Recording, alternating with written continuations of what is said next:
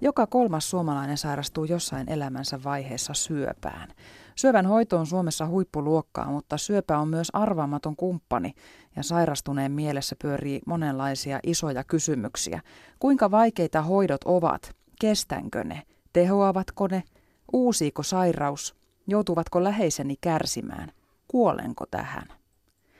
Näitä kysymyksiä yhdistää se, että sairauden ollessa päällä kukaan ei pysty antamaan niihin täysin varmaa vastausta, mutta nekin kysymykset pitää saada ja voida esittää ja usein paras ymmärrys tulee saman kokeneelta eli vertaiselta. Radio Suomen illassa me puhumme tänään syövästä ja vertaistuen merkityksestä syöpää sairastaessa ja siitä toipuessa. Vieraina ovat munuaissyöpäleikkauksesta toipuva Tuomas Karemo sekä Suomen syöpäyhdistyksen potilaiden ja läheisten tukipalvelujen kehittämispäällikkö Hannele Arvekkari.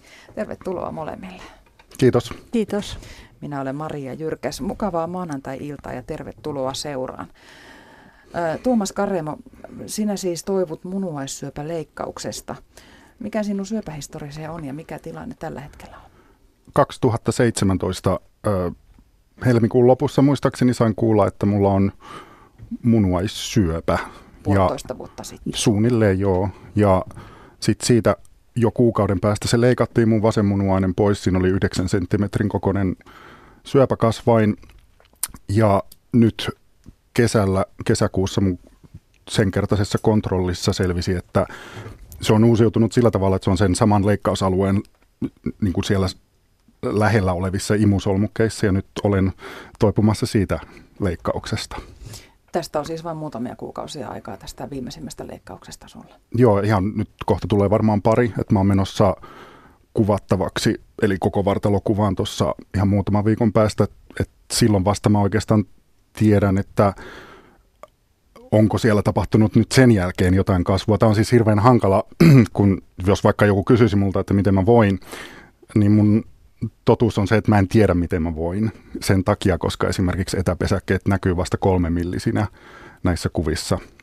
Ja voi olla, että tässä kuvassa ei näy mitään, mutta se ei tarkoita sitä, etteikö siellä olisi sitten kolme milliä pienempiä etäpesäkkeitä jo muhimassa.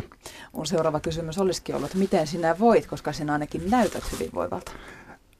Niin, mun tekisi mieli sanoa, että hyvin, mutta totuus on se, että mä en tiedä kun mä valmistauduin tähän ohjelmaan, niin mietin, että miten tämmöisestä raskaasta asiasta voi puhua sairauden kanssa kamppailevan kanssa tai, tai niin kuin sairaudesta toipuvan kanssa, kun jos kohtelee silkkihansikkaa ja kyselee vaan pintaa, niin sitten ei päästä keskustelemaan oikeasti itse asiasta. Mutta toisaalta tuntuu voimakkaasti siltä, että pitäisi olla hienotunteinen, koska asia on vakava. Niin miten sä itse koet tämän? Miten, miten syövästä tulisi puhua sun kanssa? Se riippuu, että kuka Ähm, mua huvitti hirveästi silloin, kun mä esimerkiksi palasin töihin, niin mä huomasin joistain kollegoista, että ne tiesi ikään kuin mistä mä oon tulossa, mutta ne yritti esittää niin, että ne ei tiedä, että mikä mun tausta on, vaikka mä olin niin kuin kertonut. Mutta um, miten, miten siitä pitäisi puhua?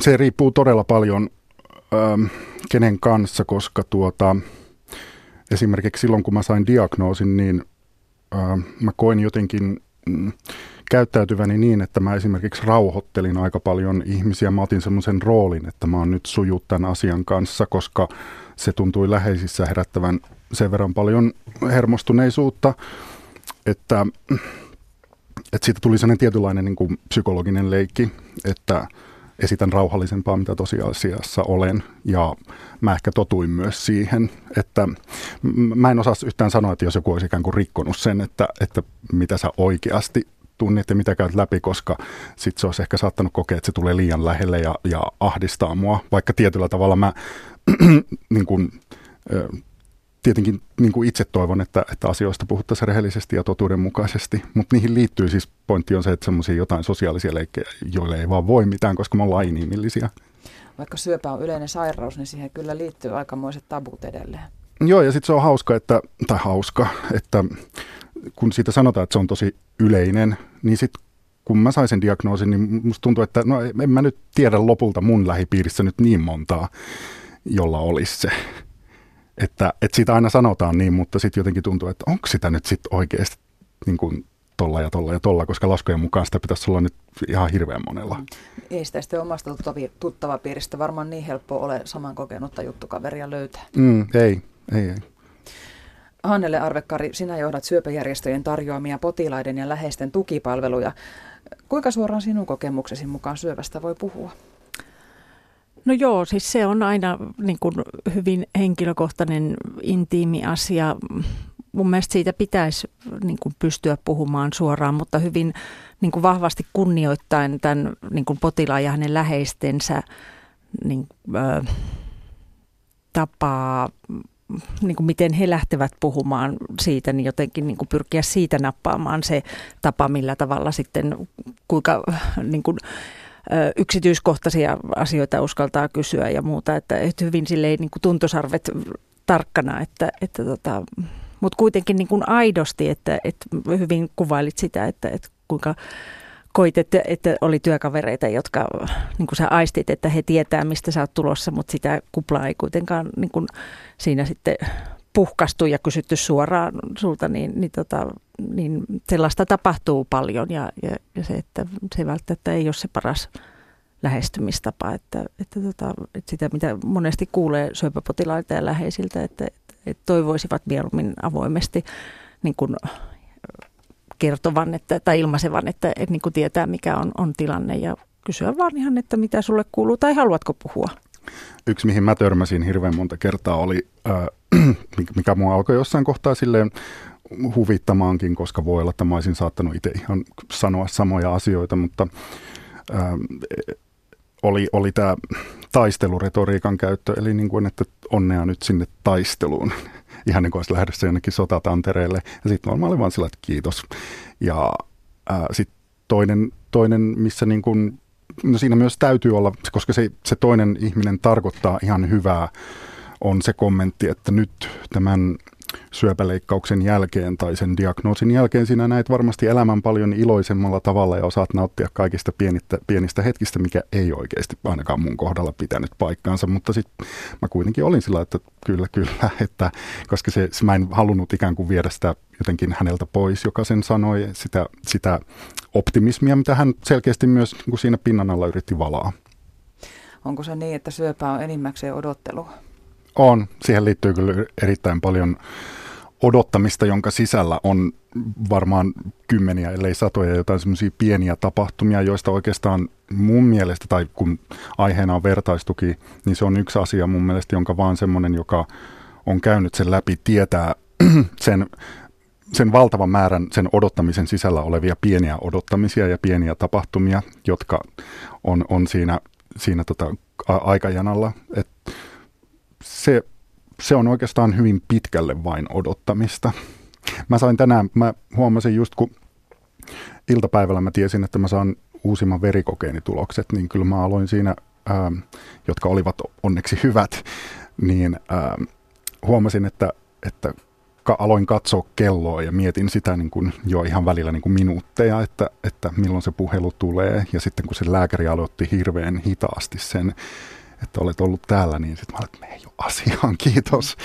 Se on välillä, se on hirveän sietämätöntä kyllä, ja siinä on vaan pakko oppia odottamaan, siinä ei ole muuta vaihtoehtoa. Eli se on diagnoosi odottamista, se on äh, hoitojen odottamista, seuraava hoitokerran odottamista. Ja sen sisällä olevia, siis niin, ja siis siihen kuuluu vaikka mitä sitten, kun odotetaan vaikka aamulääkkeitä ja sen jälkeen, että sairaalassa, että tulee hoitajat ja kirurgit aamukierrokselle ja näin poispäin. Kannattaa varata ö, hyvää lukemista sen opin, jos jaksaa lukea. Mm. Niin Tuomas Karemo, kun sä noin puolitoista vuotta sitten sait tietää sairastavasi munuaissyöpää, niin miten sinä ihan siinä tiedon saatuasi reagoit? Mm, hmm. Mun eka ajatus oli se, että mä kuolen siihen, että mä en tuu elämään nelikymppiseksi asti. Ja toinen ajatus oli se, että se on mun syytä, koska kun, kun mä sain sitten, mä olin siis hyvin puulla päähän lyöty, mä en ollut osannut varautua siihen. Ja kun mä sain kuulla siis minkä kokonen se kasvain on ja kuinka sökö se mun toinen munuainen siinä vaiheessa jo oli ja kun kyse on siis sisäelimestä, niin mä jotenkin ajattelin, että siis se on mun syy sen takia, että mä oon omilla elintavoillani tai jollain stressaamisella aiheuttanut sen, että se on mun elämän tavan tai jotenkin, että mä oon elänyt väärin jonkun ajan, joka on aiheuttanut tämän. Nämä oli kaksi ensimmäistä tunnetta tai ajatusta. No nyt aika on kulunut ja takana on kaksi leikkausta. Onko suhtautuminen sairauteen muuttunut? Mm, no siinä mielessä, että ö, mä en ehkä enää sillä tavalla ko- koe, että se on välttämättä mun syytä. Siis sitähän mä en tiedä edelleenkään, että mistä se on tullut. Ö, että se, niin ne sanoo, että se on vähän niin kuin arpapeliä, että ainoastaan sitten jos on niin kuin kaksin käsi vetänyt vaikka röökiä, niin voi tehdä sen johtopäätöksen, että, että okei, että, että semmoinen asia voi vaikuttaa, mutta ja mm, no tilastollisesti tietenkin on hyvin mahdollista, että mä kuolen siihen. Se, että kuolenko mä siihen alle nelikymppisenä, mm, mä en tiedä, mutta siis kyllä mä tietenkin jos katsoo sitä sillä tavalla, että mitkä, mitkä mulla on niin kuin lyöty pöytään, että mulla on aika korkea uusiutumisriski, niin, niin se on hyvin mahdollista, että mä kuolen siihen, mutta en mä tiedä, en välttämättä niin kuin alle nelikymppisenä vielä. Mutta silloin kun mä sain sen ekan kerran, niin mä olin jotenkin niin tyrmistynyt, että mä ajattelin, että se oli nyt sitten tässä. Hannele Arvekkari, kuinka yleisiä nämä tämmöiset ajatukset ovat, itsesyytökset ja, ja valmistautuminen kuolemaan? No kuulostaa hyvin niin kuin, tyypillisiltä, mitä, mitä on kuullut potilailta ja että, että se niin kuin, yllätyksellisyys, että, että, niin kuin, että toki on, on syöpiä, missä on paljon oireita ensin ja sitten osaa jo itsekin epäillä sitä, mutta sitten on myös näitä tällaisia, että, että niin kuin, tulee ihan yllätyksenä, että, että kokee olevansa terve ja sitten tulee puun takaa tällainen diagnoosi. Ja, ja, ja totta kai syöpähän on henkeä uhkaava sairaus, niin, niin se kuoleman pelko ja, ja ajatus siitä kuolemasta, niin totta kai se näyttäytyy siinä, siinä sitten hyvinkin ehkä niin kuin uhkaavanakin alussa, että, että se on sellainen tyypillinen. Myös puhuit syyllisyydestä, niin, niin, tota, niin se kanssa on, on hyvin monella, ja, ja kun on, on syöpiä, jossa niin kuin omilla elämäntavoilla niin kuin on, on paljon vaikutusta sen syövän syntyyn, mutta toki syövän syntyyn on niin monia muitakin, niin kuin, että, niin kuin mikä sen aiheuttaa, niin sitä on, on usein vaikea sitten sitä alkuperää löytää, että, että, tota, että onneksi sitä syyllisyyttä sitten niin kuin monesti se niin kuin rupeaa sitten painumaan taka-alalle, että, että sen alun syyllisyyden jälkeen. Niin. Mutta siihen kyllä liittyy semmoinen joku, joku semmoinen epäoikeudenmukaisuuden tunne, mä uskoisin aika monella, ja myös semmoinen petos, että joko mun ruumis on niin kuin pettänyt minut, niin kuin että se on sairastunut, tai sitten, että minä olen tietyllä tavalla pettänyt ruumiin tekemällä tai elämällä jollain tavalla. Sä pääsit aika nopeasti siitä leikkaukseen sitten mhm. diagnoosin mm-hmm. saatuasi. Äh, kuinka nopeasti tuli se olo, että jaksaisi puhua jollekin tai että olisi tarvetta keskustella? Äh, siis leikkauksen jälkeen vai ennen? Leikkauksen jälkeen. No leikkauksen jälkeen oli aika sillä huonossa kunnossa pitkään, että en mä hirveästi. Se, se oli tietyllä tavalla myös hirveän helpottavaa, että se leikkauksen jälkeen oli niin pitkään semmoista käytännön asioiden hoitamista, että miten mä pääsen tuolla kelataksilla sinne sairaalaan puhdistuttamaan haavan tai jotain muuta. Mutta mulla oli kyllä myös silloin, mm, mä jotenkin sysäsin sen leikkauksen jälkeen sen koko syöpäasian. Mä jotenkin ajattelin, että mä en halua elää siinä syöpämaailmassa. Että jos mä jotenkin, mä totta kai puhuin siitä paljon mun läheisille ja ystäville, mutta musta alkoi tuntua, että jos mä niin kuin meen liikaa, että mä alan niin kuin puhua ja puhua ja puhua ja etsiä lisää puheseuraa, niin mä jään siihen jotenkin siihen sairauteen kiinni niin, että, että se on vaan sitten yhtä syöpää ja jotain, se, että se, se valtaa liikaa ja se estää jollain tavalla sen paranemisen. Mutta näin jälkikäteen, kun mulla ei pitkään aikaan ollut tiedossakaan, että siitä vertaistuesta yhtään mitään, niin esimerkiksi silloin, kun mä ajattelin niin, että se on mun syytä ja että mä kuolen ihan pian, niin olisi ollut hyvä puhua ää, niille, jotka ovat käyneet sen jo läpi. Yrititkö sä etsiä vertaistukea? En. En, koska mä, no ehkä siinä oli se, että mä koin kuitenkin saavani sen verran paljon mun ö, läheisiltä keskusteluapua. To, toisekseen mä en kyllä pitkään aikaan, niin kuin siis todella pitkään aikaan tiennyt, että se on sellainen on edes olemassa, koska sitä ei mulle silloin kun mä olin sairaalassa leikkauksessa ja siellä, niin, niin ei mulle mainittu semmoisesta asiasta yhtään mitään. Mä, mä tietyllä tavalla en niin kuin pitänyt sitä sen takia mahdollisena. Mä en tiennyt, että semmoinen asia, tai totta kai mä tiesin, että jotain semmoista niin kuin on olemassa, mutta, mutta sitten kuitenkin mä en ajatellut, että tämä ei varmaan nyt koske mua, koska se, sitä ei otettu mitenkään esille. Hannele Arvekkari, syöpäjärjestöt on ainoa taho Suomessa, joka organisoidusti tarjoaa vertaistukea syöpäsairaille. Miksi tämä tuki ei tavoita kaikkia, jotka sitä tarvitsisivat? Se on tosi valitettavaa, että se ei tavoita sitä ja me niin kuin, tunnistetaan tämä ilmiö ja, ja, ja tota, siihen on monia syitä, minkä takia se ei tavoita. Toki me syöpäjärjestöissä pyritään mahdollisimman paljon niin kuin markkinoimaan ja viestimään siitä ja, ja esimerkiksi nyt tämä, että täällä on tänään aiheena vertaistuki, on, ollaan niin kuin äärimmäisen kiitollisia tästä mahdollisuudesta kertoa niin kuin suurelle kansalle tästä, mutta, mutta varmaan yksi syy on, että, että niin kuin sairaaloissa niin kuin potilaat on entistä lyhyemmän aikaa, hoitajilla, lääkäreillä on, on todella kiire ja, ja tietenkin ensiarvoiset tehtävät heillä on niin kuin siihen hoitoon liitty, liittyen ja, ja sen takia ehkä sitten tällainen niin kuin vertaistuesta kertominen siellä sairaalassa, missä niin kuin potilaat olisi kootusti, niin jää helposti sitten tekemättä ja, ja, ja, tota, ja sitten taas ihmiset ei välttämättä löydä syöpäjärjestöjä, jossa taas niin kuin me sitten meidän sivuilla ja, ja, ja tota, meidän tilaisuuksissa toki siitä viestitään paljon, mutta tota...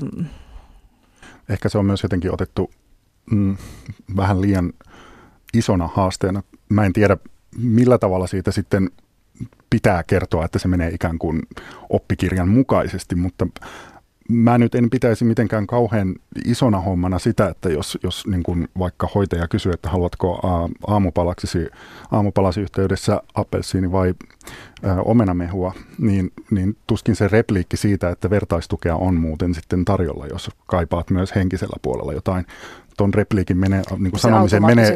kerrottaisiin. Niin, sen repliikin sanomisen menee suunnilleen viisi sekuntia. Että ihan vaan se, että se jo sanottaisi, olisi ihan hyvä. Mm. Joo. Se, tota, sitten myös yksi sellainen, mikä ollaan niin kuin todettu, että, että saattaa olla, että hoitaja tai lääkäri on maininnut si- siitä – vertaistuen mahdollisuudesta, mutta se, että, että se on mennyt potilailla ohi tai läheisillä, koska on sitten niin kuin muut pelkoon niin, niin läsnä tai on, on niin kuin muut hoitoon liittyvät asiat niin päällimmäisenä, että, että myös niin kuin sellaista tapahtuu, että siitä hoitohenkilöstö sanoo, että mehän ollaan kerrottu, mutta potilas ei ole niin kuin sit tavoittanut sitä. Mm, sitten moni on niin huonossa kunnossa siinä mm. vaiheessa, että yksinkertaisesti ei mene kaaliin. Niin, semmoinen. kyllä. Olisiko se sitten, että sitä sanottaisiin varmuuden vuoksi useampaan kertaan ja kotiin lähtiessä yksi niistä papereista liittyisi vaikka siihen vertaistuen hakemiseen. Mm-hmm. Kyllä. Jaksaako siinä tilanteessa itse olla mitenkään aloitteellinen potilas? Ei mä ainakaan olisi jaksanut. Koska mun, mun, ähm, mulla oli niin monta kysymystä esimerkiksi mun kirurgille, ähm, että joiden läpikäyminen vei hirveästi aikaa ja silti mä unohdin esimerkiksi kysyä häneltä ihan hirveän määrän niitä käytännön kysymyksiä, että, että miten tämä ja tämä asia sitten leikkauksen jälkeen. Saako kysyä sitä mm. niin, että, että oliko siellä niin kuin sun osastolla tai sairaalassa niin vapaaehtoisia vertaistukihenkilöitä niin kuin itse siellä sairaalassa? Ei. Koska sellaisia niin kuin, vertaistuki- tai vapaaehtoishenkilöitä on niin kuin sairaalan osastoilla, etenkin täällä niin kuin Helsingin alueella, Hussin alueella on tällainen olkahanke ja, ja tota sen kautta on paljon vapaaehtoisia sairaaloissa ja, ja tiedän, että myös on niin kuin maakunnissa tällaista toimintaa, että niin kuin vertaistukihenkilöt ovat siellä ihan osastolla keskusteluttamassa niin kuin läheisiä ja potilaita. Ja siis kuten sanottu, mulle koko tämä sana vertaistuki tämän syövän sairastamisen yhteydessä tuli tämän reilun puolentoista vuoden aikana vasta muutama viikko sitten eteen. Yle. Radio Suomi.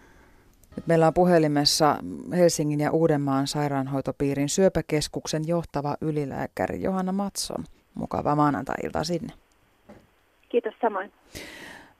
Johanna Matson, pystyykö hoitava lääkäri siinä syöpähoitojen aikana, onko hänellä aikaa tai mahdollisuutta mitenkään nähdä, että onko potilaalla tarvetta keskustella? No välillä on ja välillä ei, että, että, että monesti potilas ehkä itsekin tuo esiin sen, että tuo itse oma-aloitteisesti erilaisia aiheita keskusteluun, mutta välttämättä ei aina. Ja, ja, ja sen takia niin ollaan syöpäkeskuksessa otettu käyttöön tämmöinen kyselykaavake, joka sitten useimmiten jaetaan potilaalle, jossa kysytään myös erilaisia kysymyksiä, esimerkiksi onko ahdistunut tai onko masentunut ja onko tarvetta tavata muita henkilöitä, esimerkiksi sairaanhoitajaa tai, tai psykologia. Jos näitä kohtia rastittaa, niin tuleeko automaattisesti tämä apu sitten potilaalle jossain vaiheessa? No näin pitäisi kyllä tulla, että ehkä, ehkä sitten tärkeämpi kysymys on se, että, että, että onko se riittävän systemaattista, että varmasti kaikki saavat sen kyselykaavakkeen aina ensikäynnillä, mutta että näin pitäisi olla, että ensimmäisellä vastaanottokäynnillä ennen sitä tällainen kaavake jaetaan ja, ja täytetään. Joskus ensimmäinen käynti voi tulla niin nopeasti, että se saattaa sitten olla, olla unohtunut siinä, mutta tämä on ollut meillä ainakin tarkoituksena, että sitä juuri sen takia niin kuin ikään kuin vähän screenataan, koska, koska tiedämme sen, että kaikki eivät, eivät näitä tarpeita aina sitten tuo esiin. Tässä on keskusteltu siitä, että monesti vertaistuki on, on vähintäänkin yhtä tärkeää, ellei tärkeämpää kuin moni muu keskusteluapu, koska saman kokenut tietää parhaiten, miltä syöpä tuntuu. Onko esimerkiksi HUSin alueella potilaille tarjolla miten tietoa siitä, miten vertaistukea voi saada? No näinkin jälleen kerran pitäisi olla, että tietysti potilailta olisi tärkeää kysyä, että, että kohtaako nämä meidän palvelut, että onko, annetaanko me riittävästi tietoa siitä, mutta ensinnäkin haluan sanoa sen, että olen täysin samaa mieltä siitä, että tämmöinen vertaistuki on ensiarvoisen tärkeää ja, ja itse ehkä huomaan sen, että vuosien saatossa niin aiemmin ehkä oli tärkeämpää saada tämmöinen niin kuin vertaistukihenkilö, jota tavataan, mutta että nykyään monet vertais, yksittäiset tukihenkilöt saattaa löytyä netistä tai sitten saattaa olla tämmöisiä vertaistukiryhmiä, jotka pitää sitten enemmän sähköisesti yhteyttä, mutta että kaikenlaisia monenlaisia tukimuotoja pitäisi olla tapana, että on myöskin ollut sitten tämmöisiä ää, vertaistukiryhmiä, jotka tapaavat, on saattanut olla esimerkiksi vaikka tietyn ikäisille potilaille tai vaikkapa potilaille, joilla on pieniä lapsia, että tämmöisiä ryhmiä aina pyritään aika ajoin järjestämään. Ja, ja, ja myöskin sitten on, on potilasjärjestöillä tämmöisiä vapaaehtoisia vertaistukihenkilöitä, jotka mielellään tapaavat potilaita. Ja kenen tehtävä teidän mielestänne olisi ensisijaisesti huolehtia siitä, että tieto vertaistuosta kulkee?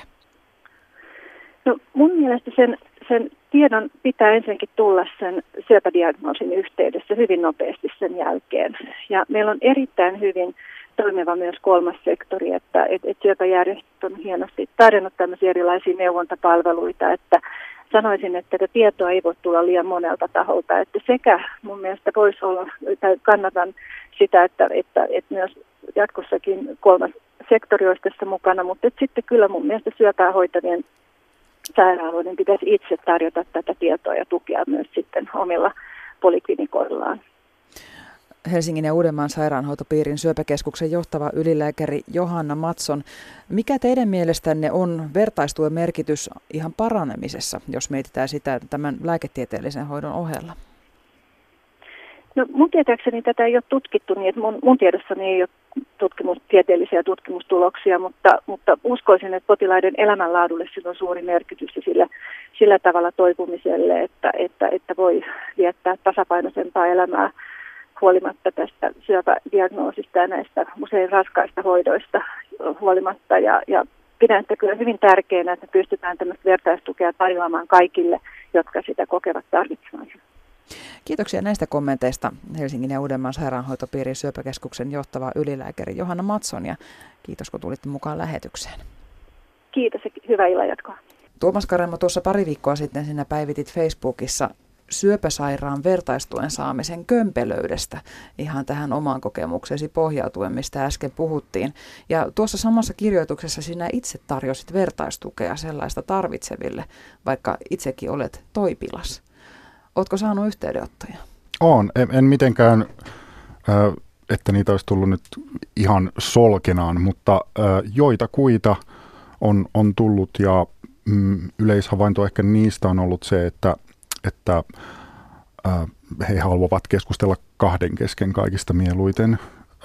Mutta joo, kyllä siellä on tullut hirveän eri ikäisiä eri elämäntilanteissa olevia. Koetko, että olet jo nyt pystynyt antamaan tukea? En ehkä nyt, ehkä se olisi vähän liian juhlallisesti sanottu, mutta ehkä, ehkä mä olen ainakin yrittänyt tehdä sen asian vähän helpommaksi ää, antamalla sähköpostiosoitteeni ja puhelinnumeroni kuin se, että, että täytyy no googlettaminen nyt ei välttämättä hirveän kauan aikaa aikaa vie, mutta että jos sit pitää lukea kaikenlaisia viikkosia ja soittaa hirveän monimutkaisten eri organisaatioiden kautta ja saada varata aikaa näin, niin ainakin koen, että, että olen ainakin yrittänyt tehdä sitä vähän helpommaksi, mutta mä ehkä ennen vielä menisi sanomaan, että, että, että olisin joku nyt jo vertaistuki kokenut ihminen. Mikä sulla katkaisi sen kamelin selän, että päätit ryhtyä itse toimimaan tässä vertaistukiasiassa? alhainen luonteeni ja kärsimättömyyteni, koska äh, kun äh, sitten kun mä olin saanut vihdoin ja viimein semmoisen kaavakkeen, josta tuossa äh, Johanna Matsonkin taisi mainita, se ei ollut kyllä ihan samanlainen, minkä hän mainitsi, mutta siinä oli muistaakseni jossain kohdassa, että kaipaanko psykologista keskustelu, keskustelua ja mä raksitin sen, mutta sitten siinä ei ollut muistaakseni vertaistuesta mitään. sitten mä kysyin hoitajalta, että miten tämä vertaistukihomma on ja sitten hän taas passitti mut sinne sairaalan ää, eteisaulaan, joka oli täynnä semmoinen pöytä ja semmoinen ta- taulu, kaikenlaisia monisteita ja vaikka mitä. Mä olin niin pihalla siinä, en, mä, en mä nyt voi sanoa, että mä olisin siinä puolta tuntia jaksanut etsiä. Mä aika nopeasti katson, että, että miten tämä voi olla näin vaikean ja kömpelön oloinen tämä juttu. Ja kyllä mä sitten harkitsin muutaman päivän siinä, että, että kirjoitanko tämän nyt siellä Facebookissa julki, mutta sitten jotenkin päätin, että ehkä siitä on kuitenkin enemmän hyvää kuin huonoa. Hannele Arvekkari, miten poikkeuksellista toimintaa tämä on? No ei varmaan poikkeuksellista, tietenkin hirveän harmillista kuulla, että, että niin kuin sun kokemus oli, oli se, että, että niin kuin tuntui siellä lippujen lappujen seassa vaikealta löytää sitä niin kuin vertaistukea. Ja, ja tota, meille tietenkin hyvä viesti, että niin kuin pyritään edelleenkin niin kuin saattamaan se niin kuin vertaistuki mahdollisimman lähelle ja helposti saatavaksi potilaille, mutta tota, joo, ei tässä on paljon kehitettävää. Minusta oli kauhean ihan ilahduttavaa, kun Johanna Matson niin sanoi, että, että niin kuin siinä diagnoosin yhteydessä olisi niin kuin paras hetki kertoa tästä vertaistuesta ja, ja, ja tota, toki myös se, että diagnoosin hetkellä on, on, on paljon tunteita ja ajatuksia ja pääsekaisin. Että, että niin kun... Tai sitten siellä ei liiku mitään sillä hetkellä, niin, koska niin. se on niin. sen verran tyrmistyttävää kamaa, mitä saa kuulla. Joo, ja silloin saattaa olla, että tällainen niin tieto vertaistuesta menee ihan, ihan ohi korvien. Eli varmaan sitä niin toistoa eri kohdissa pitäisi olla mahdollisimman paljon ja myös niin kuin se, tällaista suullista kertomusta siitä, että vertaistukea on saatavilla, mutta myös sitä paperista. Mutta tota, joo. Mä jäin miettimään myös sitä silloin, kun mä itse päätin tarttua tähän, että minäpäs tarjoan sitä sitten itse, niin että jos olisi joku mua paljon vanhempi ihminen, joka esimerkiksi ei osaa käyttää hirveän hyvin tietokonetta, heitä on kuitenkin olemassa – tai ei osaa välttämättä suomea niin hyvin, tai ylipäänsä voi olla passiivinen ihminen, joka ei vaan niin kuin jaksa tai tajua. Ja sitten voi olla myös sen syövän takia sen verran huonossa kunnossa. Niin mun mielestä, että kun mä oon siis kuitenkin omasta mielestäni suht hyvässä kunnossa nyt, niin mä mietin vaan heitä, joilla ei ole samanlaista mahdollisuutta alkaa etsiä sitä. Että se pitäisi olla paljon helpompi. Hannele Arvekkari, syöpäjärjestöt on tosiaan ainoa taho Suomessa, joka organisoidusti tarjoaa vertaistukea syöpäsarealle. Kuinka paljon teillä on vertaistukihenkilöitä? No meillä on niitä ö, vähän alle tuhat ehkä sanoisin näin, että, että, tota, että meillä on, on vasta muutama vuosi niin kuin järjestelmällisesti laskettu, että kuinka monta vertaistukihenkilöä meillä on. Ja, ja tota, vuoden 2017 luku oli se reilu 800 ja nyt sitten tämän vuoden lukuja en vielä ihan tarkalleen tiedä, mutta, tota, mutta kyllä niitä on, on aika lailla ja ympäri Suomea niitä henkilöitä on, tarvittaisiin enemmän, tarvittaisiin niin kuin monen eri ikäryhmän niin kuin vertaistukihenkilöitä ja sitten sanoit hyvin, että, että jos ei puhu suomea, niin myös tarvittaisiin niin kuin eri niin kuin maalaisia maahanmuuttajista vertaistukihenkilöitä ja, ja tota, että niin kuin tarvetta olisi kyllä. Näin nopeasti kuultuna tuhat tai vajaa tuhat kuulostaa tosi paljolta, mutta sä sanoit, että se ei ole riittävästi. Mikä sun mielestä olisi Suomen kokoisessa maassa riittävästi? hirveän vaikea sanoa tuohon noin, että, että mikä olisi riittävästi, että, että koska sitten se niin kuin ilmiö, niin kuin sanot, että, että niin kuin että ihmiset ei tiedä riittävästi, että meillä on vertaistukihenkilöitä, että, että niin kuin sit on myös paljon, paljon niin kuin henkilöitä, jotka, jo, joiden niin kuin tarvetta vertaistukihenkilöihin me ei, ei, ei tiedetä. Ja, ja sen takia mä en osaa sanoa, että, että paljonko niin kuin tarvetta, mutta syöpillä, syöpäpotilaita on, on paljon ja, ja, ja heidän läheisiään kanssa, että, että niin kuin vertaistukitoiminta koskee myös niin kuin läheisiä, ei pelkästään potilaita. Tässä voi myös ne lukumäärät alkaa jo itsessään sanella sitä, että se vertaistuki kehittyy, koska eikö nyt kuitenkin ole niin, että syöpätilastot menee jatkuvasti siihen suuntaan, että se yleistyy. Mm, kyllä. Niin luulisi silloin, mä just luin äh, Hesarista, oliko se pari päivästä, oli joku kiinalaisesta jostain syöpäkylästä. Se oli otsikoitu niin, ja siinä sanottiin vaan siitä Kiinan syöpätilanteesta, että siellä syöpä on yleisin kuolin syy. Niin luulisi, että, että esimerkiksi sen kokoisessa paikassa, niin jos, jos niin paljon ihmisiä sairastuu syöpään, niin se automaattisesti tekee sen, että se vertaistuki on, on siinä mukana. Mä ainakin voisin kuvitella, ehkä, en tiedä onko tämä liian naivia ajattelua, mutta ehkä sama täällä, että jos ne kerran ne tilastot on menossa siihen suuntaan, että syövät vaan lisääntyy, niin, niin eh, ehkä myös sitten samalla se jotenkin itseohjautuvasti se vertaistukitoiminta siinä kulkisi niin kuin isompaan suuntaan. Kyllä, kyllä. Tässä, tässä on puhuttu paljon siitä, että se, se vertaisen löytäminen voi olla vaikeaa, niin miten syöpäjärjestöjen kautta saa, kun teillä on ne vajaa tuhat vertaistukihenkilöä, niin miten sellaisen itselleen voi saada? No ottamalla yhteyttä syöpäjärjestöihin, neuvontahoitajaan tai, tai sinne toimistoon, paikalliseen toimistoon ja, ja sanoa, että, että, tota, että kaipaisi vertaistukea.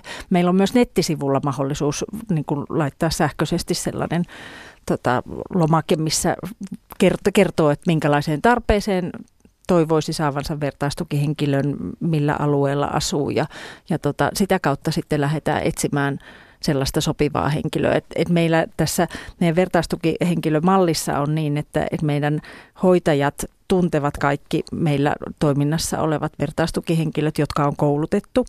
Ja, ja, ja, tota, ja silloin kun he tuntevat nämä meidän vertaistukihenkilöt ja sitten tulee tällainen tarpeen pyyntö, niin pyritään niin kuin matsaamaan mahdollisimman hyvin, että, että, niin kuin, että, että oikea tukia tulisi oikealle tuettavalle, että se, että se ei ole niin kuin satunnaista, että, että niin kuin tuossa sulle ei ole kuvaa, vaan, vaan tosiaan niin kuin pyritään selvittämään, että mihin tarpeeseen sä nimenomaan kaipaisit sitä vertaistukea, että onko sulla vaikka pelkoja tai kaipaisit sä ihan tiedollista tukea tai arkista apua ja, ja, ja sen mukaan sitten niistä yhdistyksen vertaistukihenkilöistä valitaan sellainen, joka mahdollisesti pystyy sinua parhaiten auttamaan.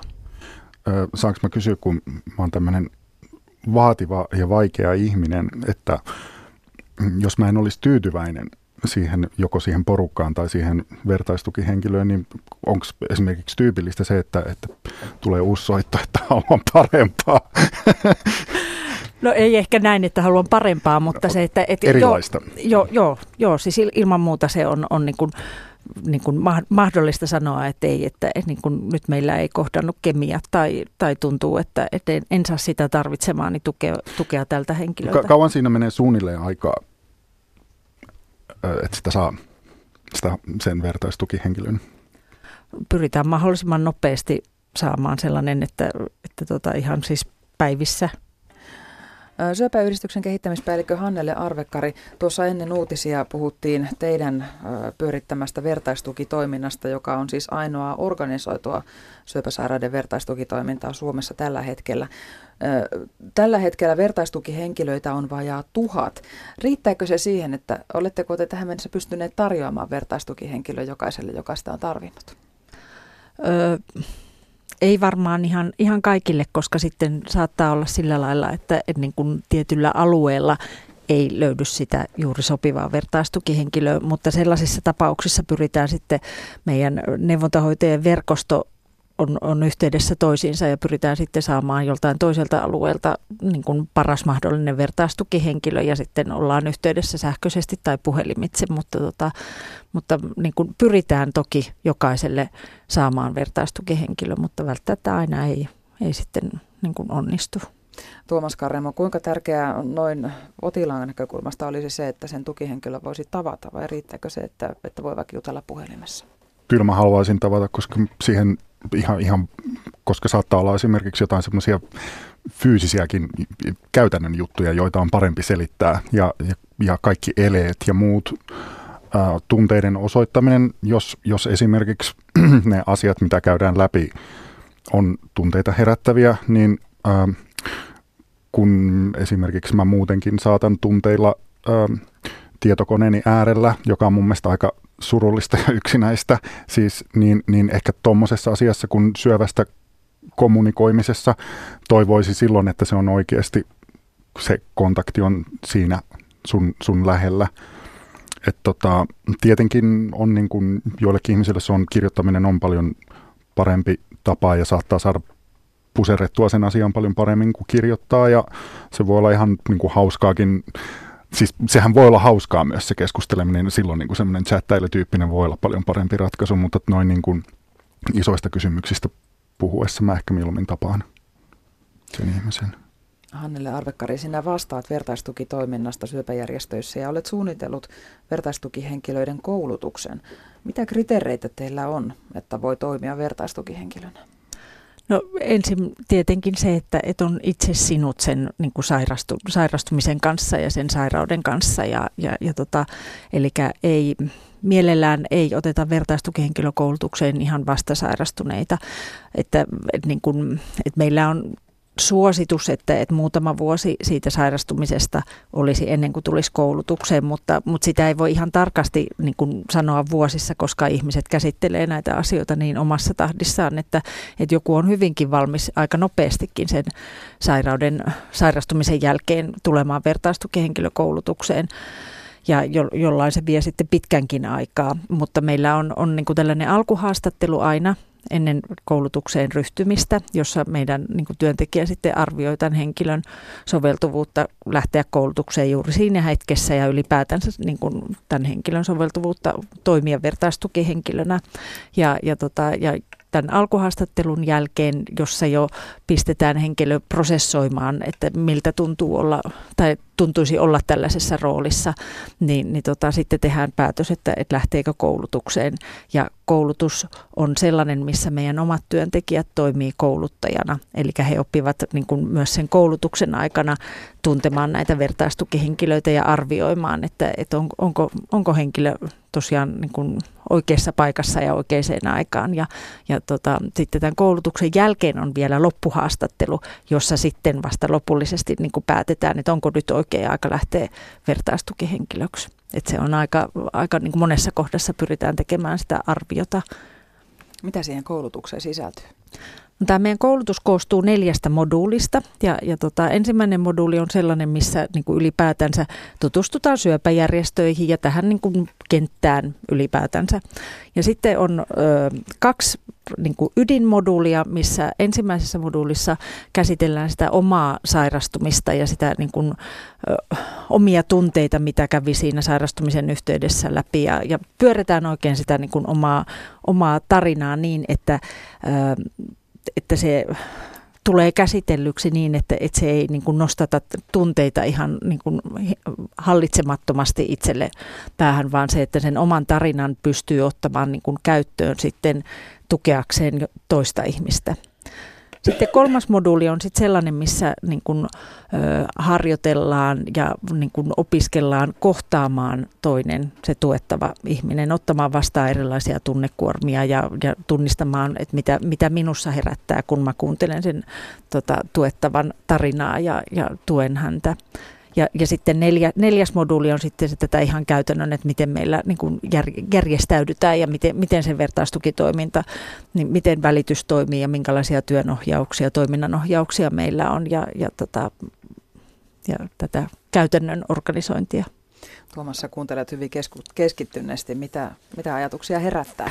Mulla heräsi vähän ehkä äh, anarkistinen ajatus siitä, että tarvitseeko sen vertais tuen antajan, joka on koulutettu olla sinut sen sairautensa kanssa. Esimerkiksi siinä, että, että jos hän vaikka, mä ymmärrän sen, että, että jos siinä menee siinä keskustelussa sitten niin valtaosa energiasta ja paukuista sen vertaistuen antajan asioiden käsittelyyn, se on niin kuin eri asia, mutta jos hän vaikka tunteilee eikä ole täysin sinut sen kanssa, niin ei se nyt mua välttämättä haittaisi, koska se on, se on inhimillistä. Et tietyllä tavalla mä myös mietin sitä, että tarvitseeko siinä niin kuin olla sitä tiettyä etäisyyttä siihen, siihen omaan paranemiseen, koska musta tuntuu, että siinä voi kadota myös jotain perin inhimillistä siinä matkalla, jolloin susta tulee enemmän semmoinen niin kuin, äh, vähän niin kuin liian fiksu kuuntelija.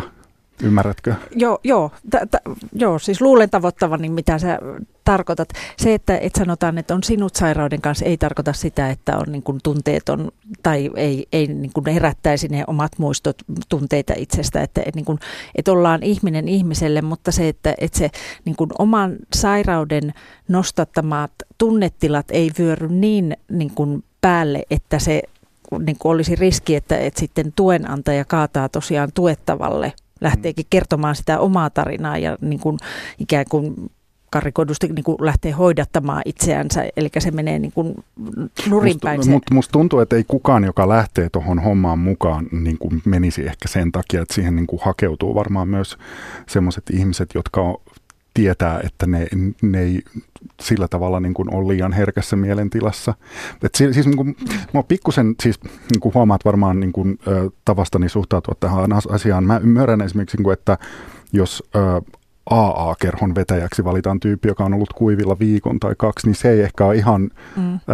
karpeimmassa ja, ja parhaimmassa vedossa ja niin kuin vetää semmoista ryhmää. Siinä on hirveän suurista riskeistä kyse. Ö, mutta mun mielestä tuossa syöpäasiassa, niin ö, se voi olla mun mielestä jopa ehkä ihan plussaakin, että se ihminen on sekä kirjaimellisesti että muutenkin vielä vähän vereslihalla. Joo. Joo, siis ihan mielenkiintoinen ajatus, että toki mulla niin kuin herättää niin kuin niitä niin kuin mielikuvia näistä riskeistä, mitä, et, mitä niin, tällaisessa täytyy, on. Että, teidän täytyy on... pelata varmaan päälle, mä ymmärrän sen, että sinne voi ottaa niin kuin, sitten, että jos siellä alkaa tulla viestiä, että taas tämä ryhmän vetäjä on niin kuin itkenyt koko illan, niin, niin se, on, se on varmaan aika huono, silloin te alatte saa, teidän täytyy niin kuin aika, aika takuvarmoja valintoja tehdä. Kyllä. että kyllä mä sen tajuan. Joo, ja sitten sit jotenkin se, että, että kun sä oot kokenut jonkin noin, noinkin niin kuin, ö, järisyttävän kokemuksen sairastua syöpään ja, ja olla hoidoissa, ja, ja niin ö, se, että on sinut sen sairauden kanssa, niin mä kyllä uskaltaisin sanoa, että, että se kokemus ei häviä sieltä mihinkään, että se ihminen kyllä pystyy niin kuin tavoittamaan sen, sen kuunnellessaan sitten niin kuin vastasairastunutta tai niin kuin tuettavaa. Että, Tietyllä tavalla ehkä, ehkä tuossa on myös semmoinen mm, mi- mielenkiintoinen juttu, että mun mielestä tietyllä tavalla kukaan syövän sairastanut ei ole koskaan sinut sen sairautensa kanssa, koska se jättää ainakin, jos nyt puhun itsestäni, niin todella vainoharhaisen olon koko loppuelämäksi. Öö, mä oon ihan varma siitä, että jokainen, joka talsii kontrollikäyntiin, öö, on aika sekavassa mielentilassa ja saattaa nähdä kaikenlaisia vähän niin kuin irrationaalisia asioita, että jos näkee, mä, mä esimerkiksi näin kuolleen linnun ää, ennen kontrollin menemistä, mä olin täysin varma, että, että, tota, että nyt, nyt niin kuin tulee jotain niin kuin huonoa eteen. Että se, ja, ja mun syöpälaji on vielä semmoinen, että se, se, on, se on hyvin arvaamaton luonteeltaan. Se, vaikka se olisi nyt sanotaan vaikka viisi vuotta, ettei ole mitään, niin se, se saattaa ihan hyvin yhtäkkiä ärhäköityä.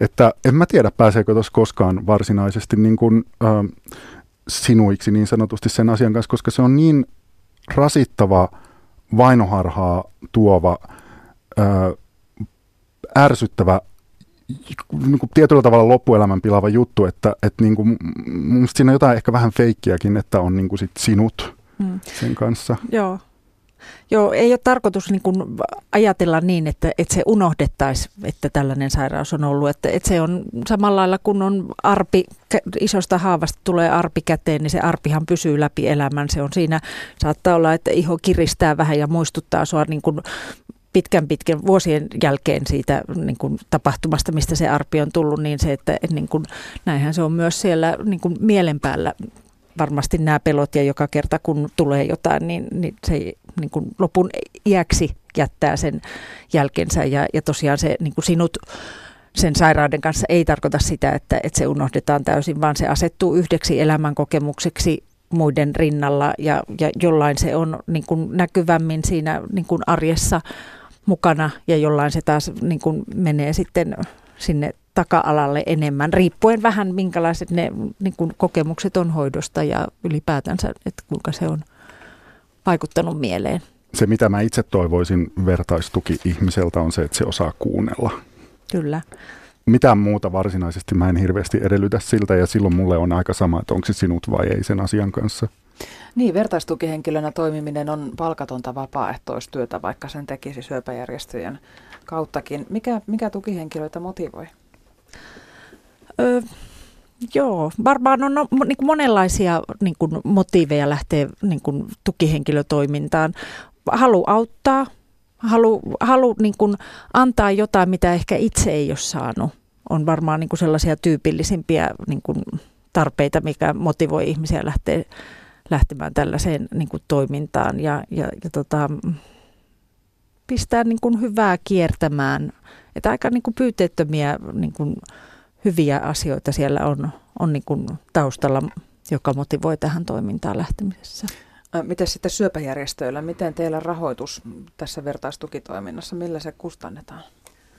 No se tällä hetkellä tulee, tulee tuolta niin kuin syöpäsäätiön säätiöltä ollaan niin kuin haettu rahoitusta tähän, ja, ja tota, eli niin kuin testamentti, keräysvaroja, mitä saadaan, että me esimerkiksi nyt niin kuin vertaistukitoimintaan STEALta ei, ei saada rahoitusta, että, että, tota, että niin kuin Eli siis täysin yhteiskunnan tuen ulkopuolella tämä toiminta?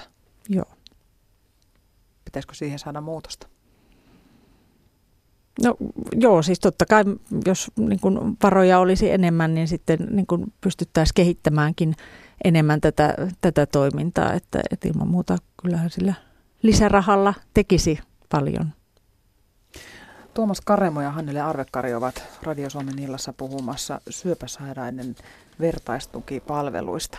Tässä vaiheessa käydään läpi muutamia viestiä, joita on saatu studioon. WhatsAppin kautta kuuntelija kysyy, että onko uuden vertaistukihenkilön koulutukseen pääsyn edellytys että on itse sairastanut jonkun syövän. Ja tuottaja Päivi Niemisellä on samanlainen kysymys tuolla sähköpostissa. Joo, kyllä vain. Tässä henkilö kysyy, että voiko vertaistukihenkilöksi hakea syöpäpotilaan omainen esimerkiksi puoliso. Joo, siis kyllä. Nimenomaan niin syöpäpotilaan läheinen voi hakea vertaistukihenkilökoulutukseen, koska hän on vertaistukihenkilö toiselle läheiselle. Eli saman kokenut on, on aina vertaistukihenkilö toiselleen, on se sitten läheinen tai potilas. Eli myös syöpäpotilaiden läheisille on tarjolla vertaistuki. Kyllä. Ja sitten on vielä Arto Helsingistä lähestynyt viestillä. Hän kehottaa tutustumaan nettisivustoon www.terveyskylä.fi. Sieltä vertaistukea löytyy erikoissairaanhoidon alalta. Siellä on siis erilaisia vertaistukea tarjoavia yhdistyksiä, järjestöjä, liittoja ja niin edelleen. Noin parisen sataa linkkiä. Ja monilla vertaistukea tarjoavilla toimijoilla on erittäin hyvät kotisivut, joista vertaistukea itselleen hakeva pääsee hyvin alkuun. Yksin ei kannata eikä tarvitse jäädä. Näin kannustaa Arto Helsingistä. Tuomas Karremo, mistä vertaisen kanssa voisi puhua? Vaikka mistä.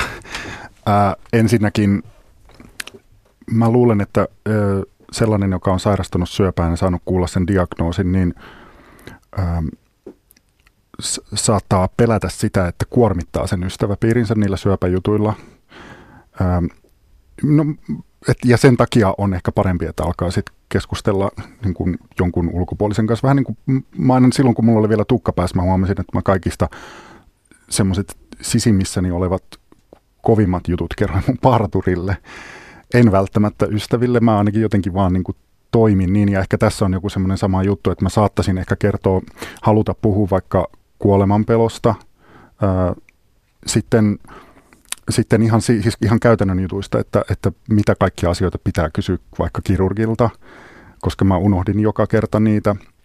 Sitten musta tuntui sillä hetkellä, kun mä sain syöpädiagnoosin, että mun seksuaalisuus yksinkertaisesti lakkasi olemasta ja musta tuli jonkun sortin vanhus. Mä olisin halunnut puhua siitä. Sitten se on siis ylipäänsä, kun puhuu vertaisen kanssa, niin sen asian selittäminen ilman semmoista tunnin pohjustusta, koska jollekin ystävälle tai puolitutulle pitää aika paljon kertoa niitä pieniä asioita, joita siihen liittyy, se voi olla välillä vähän turhauttavaa. Öm, sitten siis se häpeä, mikä siihen liittyy, koska jotenkin joku semmoinen, kun se syöpä on niin tabu, tabu, tabuisa sana kuitenkin ja, ja se, sen kätkee jotenkin, niin mä olisin ehkä halunnut siitä puhua.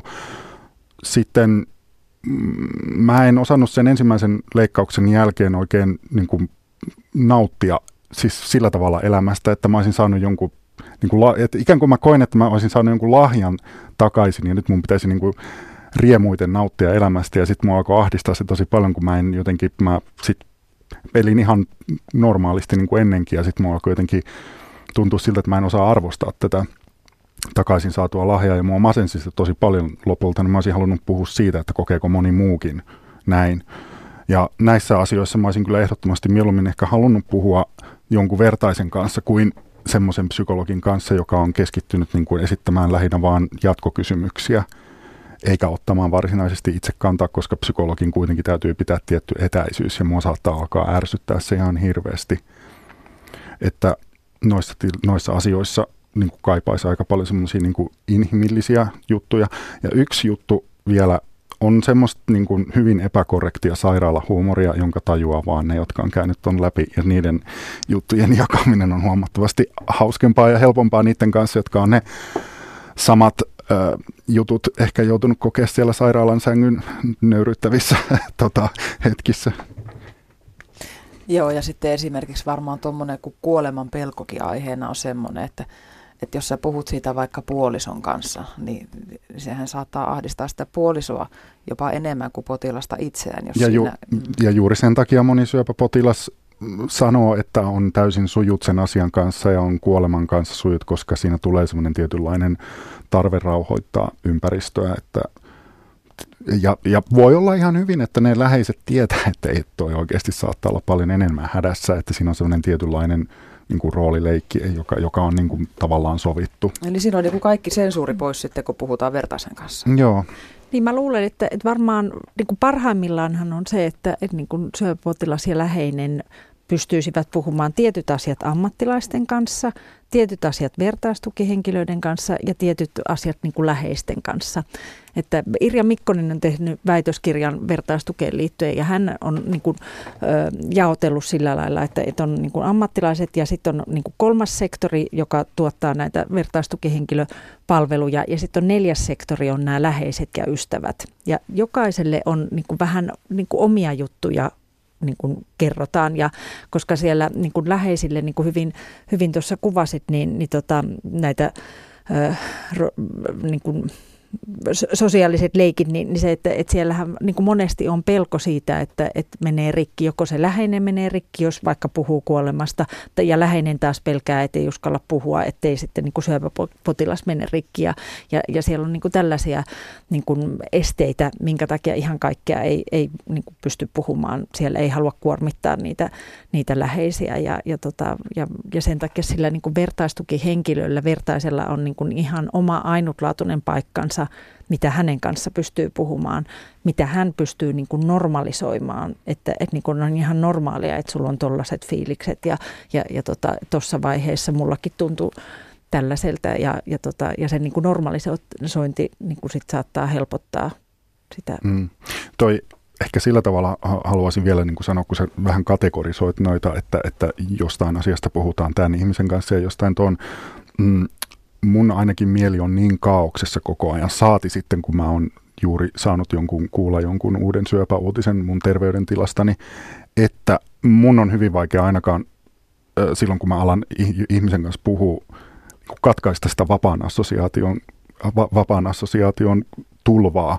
Että kyllä mä silloin haluaisin niin kuin puhua sil, niin, niin monesta asiasta kuin vaan mieleen tulee, eikä niin, että, että peli ikään kuin jotenkin korrektisti vihelletään poikki aina niissä tilanteissa, kun se vastaanottaja ei ikään kuin ole riittävän ähm, koulutettu tai vahva ottamaan sitä hommaa vastaan. Joo, joo pahoittelen. En mä niin kuin tarkoittanut, että käytännössä sitä niin kuin, noin pitäisi niin kuin, jäsennellä, että nyt puhun tämän tänne ja toisen tonne, vaan se, että, että, niin kuin, että usein sitä vaan niin kuin luontevasti lähtee puhumaan ammattilaisilta, kysyy niitä hoitoon liittyviä asioita ja, ja sitten, sitten niin kuin vertaiselle ehkä sitten puhuu vähän erilaisia asioita kuin sinne niin kuin sitten läheisille.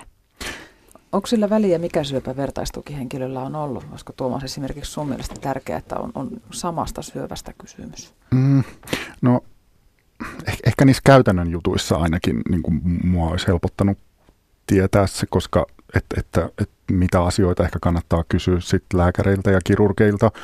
Mutta muussa tapauksessa mä ajattelen tästä vähän samalla tavalla, siis mulla ei ole lapsia, mutta mä ehkä va- vaikka niin kuin periaatteessa laittaisin niin kuin oman elämän katsomukseni mukaan mieluummin Prometheus-leirille, niin mä kuitenkin laittaisin mieluummin rippileirille, koska siellä tapaa enemmän erilaisia ihmisiä eri, eri, eri yhteiskuntaluokista ja näin poispäin. Samalla tavalla mä ajattelen tästä syöpävertaistukiasiasta, että mä ehkä haluaisin semmoisen ryhmän, jossa olisi mahdollisimman erilaisia eri elämäntilanteissa olevia ihmisiä. Jos siellä olisi viisi munuaissyöpäpotilasta, jotka on ö, mun ikäisiä kaupunkilaisia tyyppejä, niin se olisi ehkä vähän kuitenkin semmoista, niin kuin saattaa alkaa tulla semmoista... Ö, selkään taputtelua samanlaisia asioita. että musta tuntuu, että siinä oppisi myös siitä siitä kuuntelemisesta ja siitä syövän sairastamisesta ää, niin paljon enemmän kuin olisi erilaisia ihmisiä.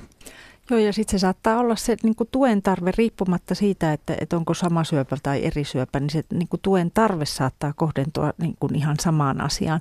Ja jopa on, on tiedän, että on yhdistyksiä, jossa koulutetaan vertaistukihenkilöitä niin, että, että siellä on niin kuin mon, montaa eri sairausryhmää edustavia niin kuin koulutettavia ja, ja ne on kanssa ollut kauhean niin kuin rikkaita, mitä palautetta sieltä on saatu, että, että kuulee, että hei, että, että on muitakin vakavia sairauksia ja, ja se niin kuin ilmiönä, mitä se vakavaan sairastumiseen tai vakavaan sairauteen sairastuminen tuottaa, niin, niin se on kuitenkin aika niin kuin samanolonen riippumatta siitä sairaudesta.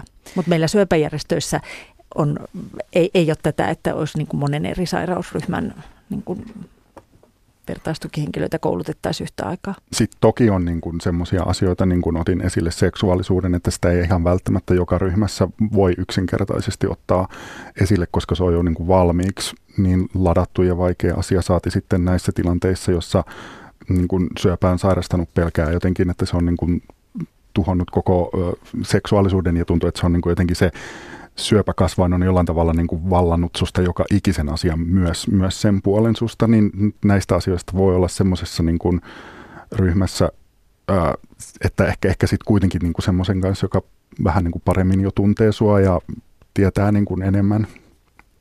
Joo. Entä sitten vertaistuki siinä tilanteessa, kun syövän ennuste on huono? Ymmärrettävästi esimerkiksi saattohoidossa oleva ei voi saada saman kokeneelta vertaistukea.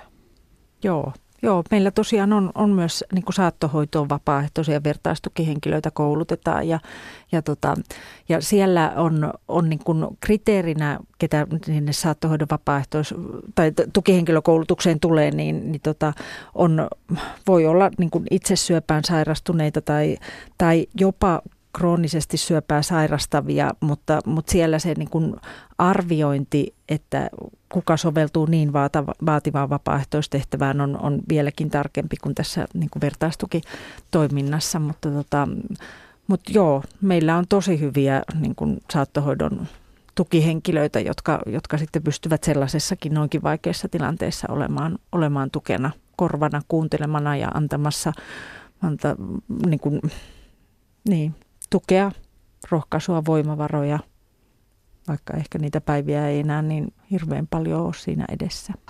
Tuomas Karremo, syöpä tuli sinun elämääsi puolitoista vuotta sitten ja tuossa äsken kerroit, mistä kaikesta tu- olisit tuntenut tarvetta puhua saman Aika kokeeneen kanssa. Aika pitkä lista. Ja tosiaan vasta muutama viikko sitten äh, tavallaan tuli tietoiseksi, että vertaistukia ylipäätään on. Kenen kanssa sä oot puhunut näistä asioista vai onko ne sitten vaan pyörineet sun päässä yksin? Aika paljon kyllä ö, yksinkin, koska mä oon sen tyyppinen ihminen esimerkiksi, että silloin kun mä sain ekan kerran kuulla, että mulla on syöpä, niin mun oli pakko semmoinen puoli tuntia kävellä sairaalan käytävällä täysin yksin. Mä en halunnut puhua kenenkään kanssa. Mä en, niin kuin, mun tarvitsee prosessoida ö, noita asioita aika paljonkin, mutta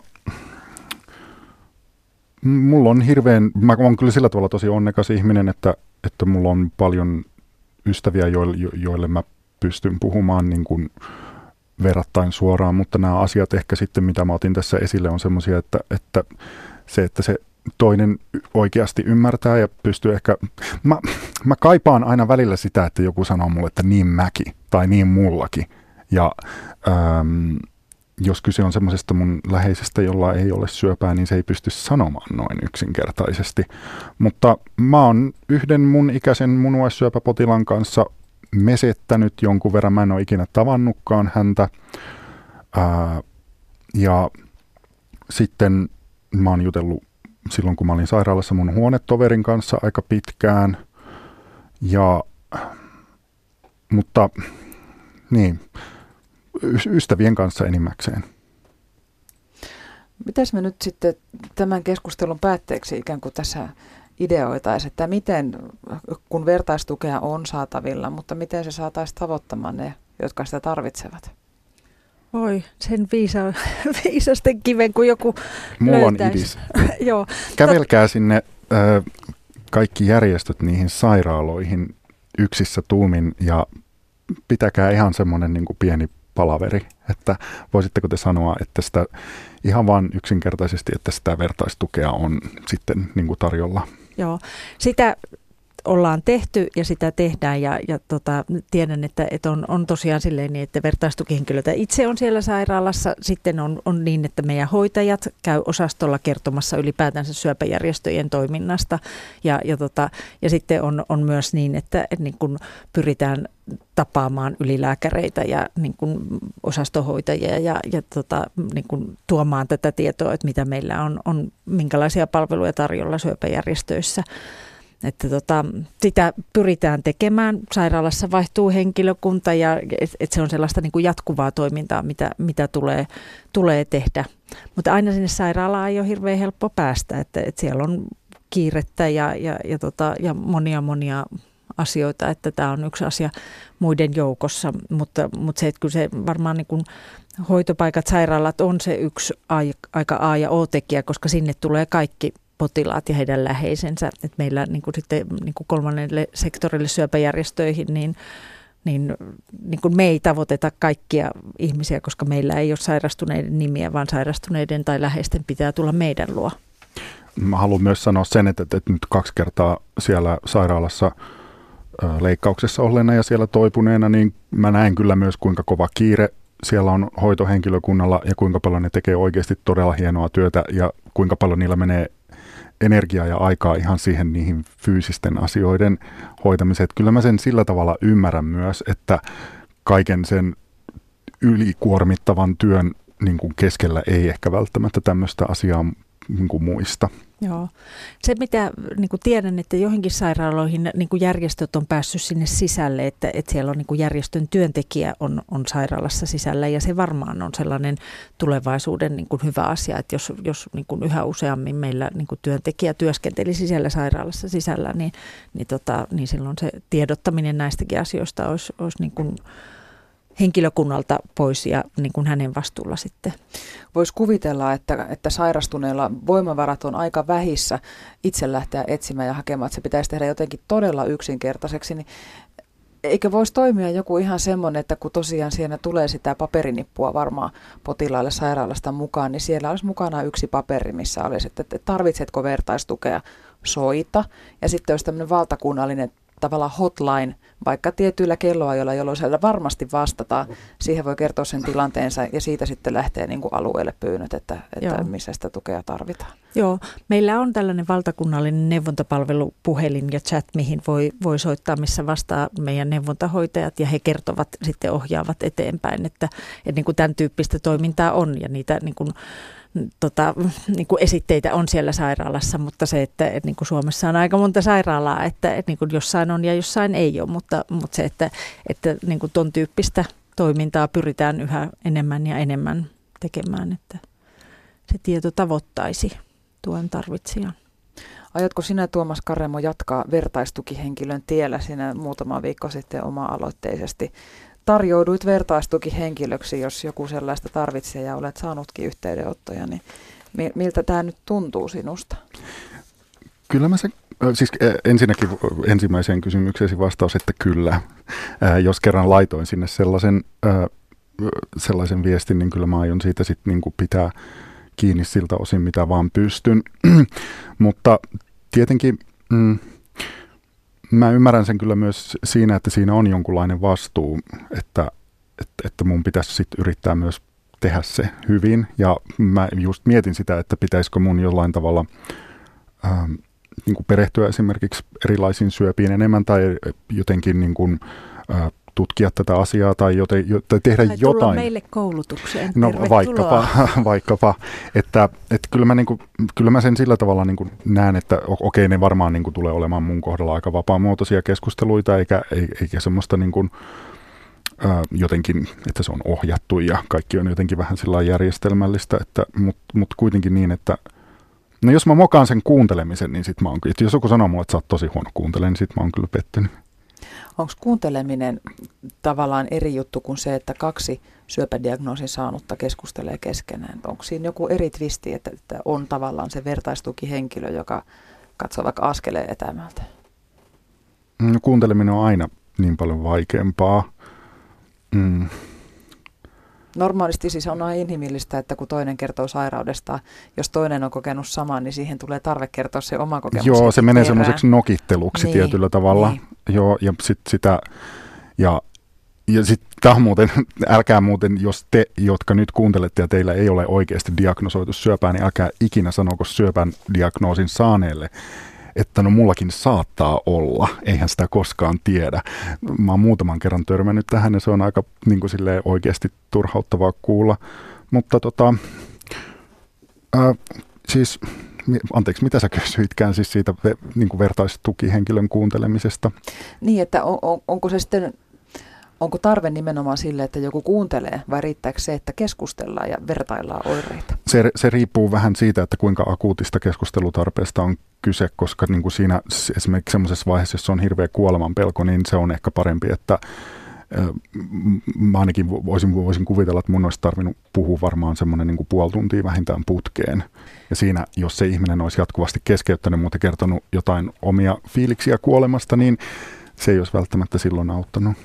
Joo, ja tähän nimenomaan siinä koulutuksessa niin kuin pyritäänkin, että, että, tota, että se vertaistukihenkilö, niin kuin sanotaan, että, että niin kuin vertaistukitoiminta on, niin kuin kuuntelemiseen keskittyvää kohtaamista, niin, niin se koulutettu vertaistukihenkilö opetetaan siihen, että, että hän osaisi kuunnella ja niin kuin puhuu silloin, kun niin kuin aisti, että, että se toinen niin kuin tuettava haluaa kuulla sen, että, että niin mullakin. Ja niitä kokemuksia, eli säädellä sitä, sitä oman niin kuin kokemuksensa jakamista niin, että se palvelee sen tuen tarpeen tarpeita.